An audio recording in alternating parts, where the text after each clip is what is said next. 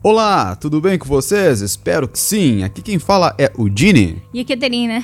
Estamos aqui no DiniCast especial de Natal. E o que faremos hoje? O que falaremos? Falaremos sobre o que, Catarina? Sobre o Natal e as suas tradições. Sim. O objetivo aqui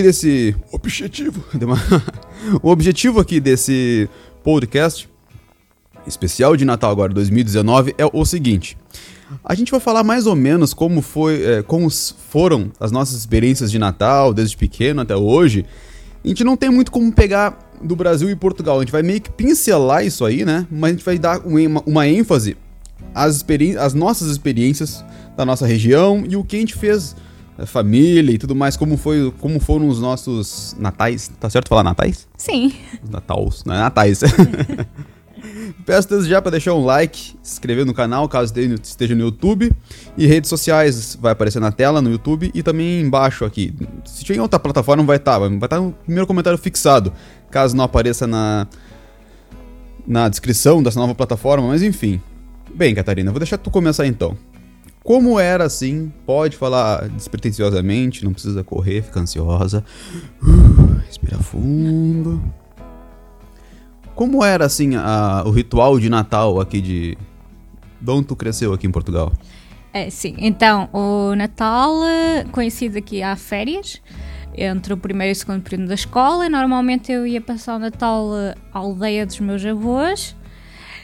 Lembrando que aqui é frio, alguns anos com neve, branquinho. Isso é muito fixe.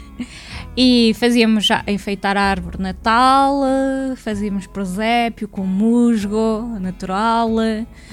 E no dia de Natal é muitas comidas boas.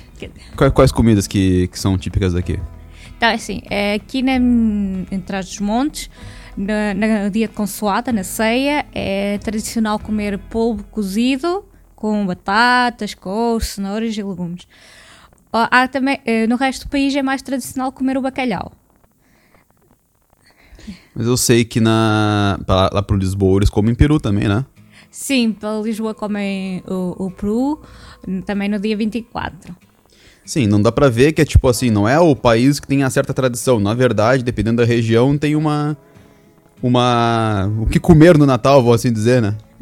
Sim, e depois as sobremesas, rabanadas, filhosas, Bolo Rei, que é muito típico aqui na altura do Natal até o dia de Reis, em janeiro, e existe à venda em praticamente todas as pastelarias e supermercados. Sim, sobre o Bolo Rei a gente já fez um vídeo uma vez, vou deixar no card, na descrição do vídeo, se estiver pelo YouTube. Um vídeo antigão, de 2 anos atrás, a gente fez... No canal tinha que 200 inscritos ainda. Acho que era por aí, né? Eu particularmente não aprecio o Bolo Rei. Eu gostei. Eu prefiro umas rabanadas com açúcar e canela. Também são conhecidas por fatias douradas, não sei, dependendo da zona do país. E filhosos também são bons. Sonhos, que o sonho aqui é diferente. O sonho é frito, não é de padaria. Sim, e frutos secos também, né? Como aqui, também nozes e tudo mais. Ah, sim, bastante frutos secos, nozes, amêndoas, avelãs e também frutas desidratadas, secas, figos, alperces, só coisas boas. É bom mesmo. O meu Natal era o seguinte, eu lembro na casa da minha avó, né? Praticamente sempre foi na minha avó em Rio Grande, né? Rio Grande do Sul, né? E lá era o seguinte, o clássico peru de Natal, né? Que praticamente em todo o Brasil se come, né? Só que lá, na minha avó a gente comia o peru, né? Só que como eu sou do Rio Grande do Sul, lá sabe que o churrasco é muito forte, né? Então eu tenho um tio, né? O tio avô, que ele fazia churrasco, tanto na noite como no outro dia de Natal também. Então, tipo assim, era churrasco sempre, era churrascada toda hora, né? E eu lembro que a gente comia na minha avó o peru lá, só que ela gosta de comer, tipo, 10 horas da noite, ela não gosta de comer meia-noite, e o meu tio comia meia-noite. Então o que acontece? A gente comia lá na minha avó às 10 horas, esperava um pouquinho, e meia-noite ia lá e comia no meu tio de novo. E na minha avó no outro dia era churrasco, aí sim, na minha avó todos os dias no dia é churrasco. Só que no dia era o peru, né? Só que daí tem pessoas lá no Rio Grande do Sul que comem praticamente churrasco todo o tempo, né? Bem, e antes, isso é da minha avó e da minha avó. No Brasil também tem essa questão dos frutos secos, é mais caro e tal, de se comer frutos secos, mas o que a minha avó fazia, ela ia tipo na padaria ou alguém que fizesse e fazia tipo encomenda de salgadinhos pra, tipo, no dia, na véspera do Natal pra comer antes da ceia. Daí comia-se isso, né? Na minha casa, quase sempre... aqui de salgadinhas, a minha mãe costumava fazer todos os anos bolinhos de bacalhau caseiros. Ah, muito bom. Também conhecidos por pastéis de bacalhau, dependendo da zona do país. E são deliciosos, porque feitos em casa, levam mesmo bacalhau a sério. Sim, eu já comi, muito bom, muito bom. Mas continua, quais são as salgadinhas típicas lá? Agora perdi o fio da meada aqui. O que eu estava dizendo? Da tua avó... Que comia... Sim, sim. Sim, que ela encomendava, né? Daí, tipo, a gente ia comendo, assim, mas era, tipo, era bem genérico, assim, era muito bom, mas genérico. Não tinha, tipo, nenhuma tradição aí. Era, tipo, brotinho, cachorrinho, empadinha pequenininha, tipo, aqueles rolinhos, sabe? Os canudinhos com guisado, lembrando, guisado, carne moída.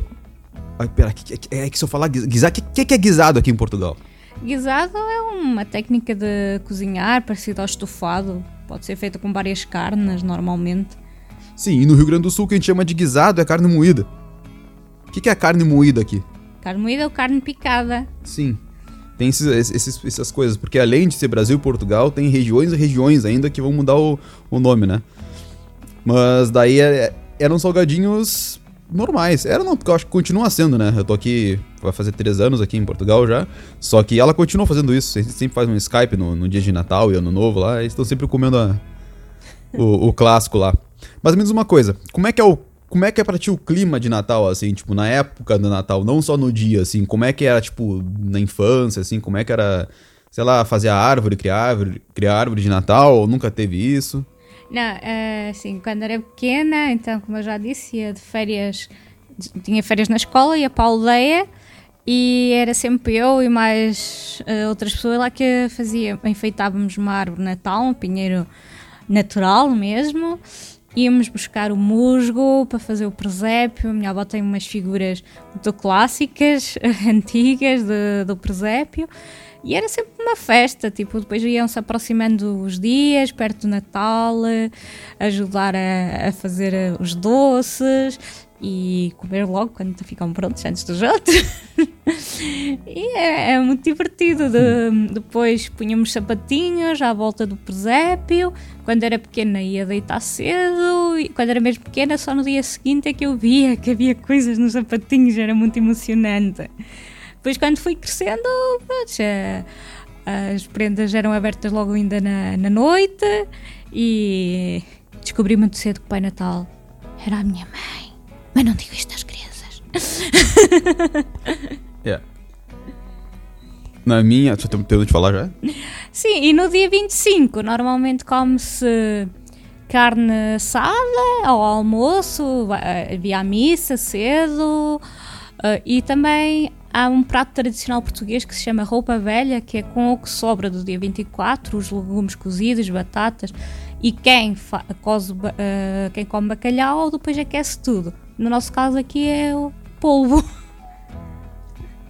É, na minha, na verdade, assim, tipo, eu sempre, quando eu era pequeno, hoje não mais, quando eu era pequeno, pra mim tinha a magia do Natal. Que era o quê? Quando eu começava até as propagandas, a publicidade de TV do Natal, eu já ficava, tipo, mais feliz, assim, eu adorava, né? Porque era uma época que não tinha mais, tinha acabado as aulas, né? Seriam férias, e tava começando a esquentar, né? Tanto que a diferença, né? Que no Brasil... é muito calor no Natal e aqui é frio, bem frio no Natal. Dá mais Trás dos Montes, que é bem frio, né? Pode nevar e tudo. E aí, as musiquinhas de Natal, assim, tu vê gente vestida de Papai Noel, árvore de Natal. Eu lembro que eu gostava, até certa idade, não sei agora dizer, 11 anos talvez, a gente sempre montava árvore de Natal lá em casa. Eu adorava montar árvore de Natal, depois de um tempo parou assim, de montar. Eu sempre gostei do clima de Natal, assim, né? Com o tempo foi passando. Quanto a Catarina falou aqui eu descobri que o Pai Natal era o meu pai. Mas eu descobri mesmo. Foi o seguinte, eu tinha lá por uns 5, 6 anos. E tava o Pai Natal, que eu morava num prédio lá no Brasil. E ele tava O Pai Natal tava... O Papai Noel, né? Tava dando presentes em todos os andares onde tinham criança. E passava com um sininho, ho, ho, ho. Só que daí ele chegou lá em casa. Quando ele chegou lá em casa, eu tinha 5 anos. Quando eu vejo aquele Papai Noel todo de vermelhinho, todo bonitinho, só que com uma máscara de papelão, eu fui correndo e tirei aquela máscara e era o meu pai. E foi aí que eu aprendi. Então desde daí eu comecei a ficar cético demais com qualquer coisa. Isso é verdade. Eu comecei, não acredito mais, eu vou começar agora. Que estão querendo me enganar? Desde daí então foi a... Aí eu não acreditei mais, né? Claro, obviamente. Ele disse, não, mas existe o Papai Noel, só que eu tava só me vestindo. Não, mas daí não colou mais. Eu descobri porque eu vi umas prendas embrulhadas e depois eram as mesmas prendas que recebemos no dia de Natal. Mas havia sempre uma prenda muito boa que era Rarroche, um bombom delicioso. Percebo que tem uma ligação com comida muito forte contigo, hein? Na hora do Natal, hein? Sim, acho que as memórias de infância, da comida que se comia e também do calor da lareira e frio lá fora, muitos anos com neve, e acho que é o que fica mais na memória, mais marcado. É, pra quem é do Brasil, na verdade, tu vê essas coisas, é bizarro mesmo perceber que é tipo, o enfeite de Natal lá é um monte de pinheiro com neve de isopor, o Papai Noel tudo bem vestido pro frio e, na verdade, um calorão lá, né? Poderia ser algo adaptado, mas não faz muito sentido. Aqui, sim, até lá, tipo, com os filmes que passam, né? Tipo, porra, Esqueceram de Mim.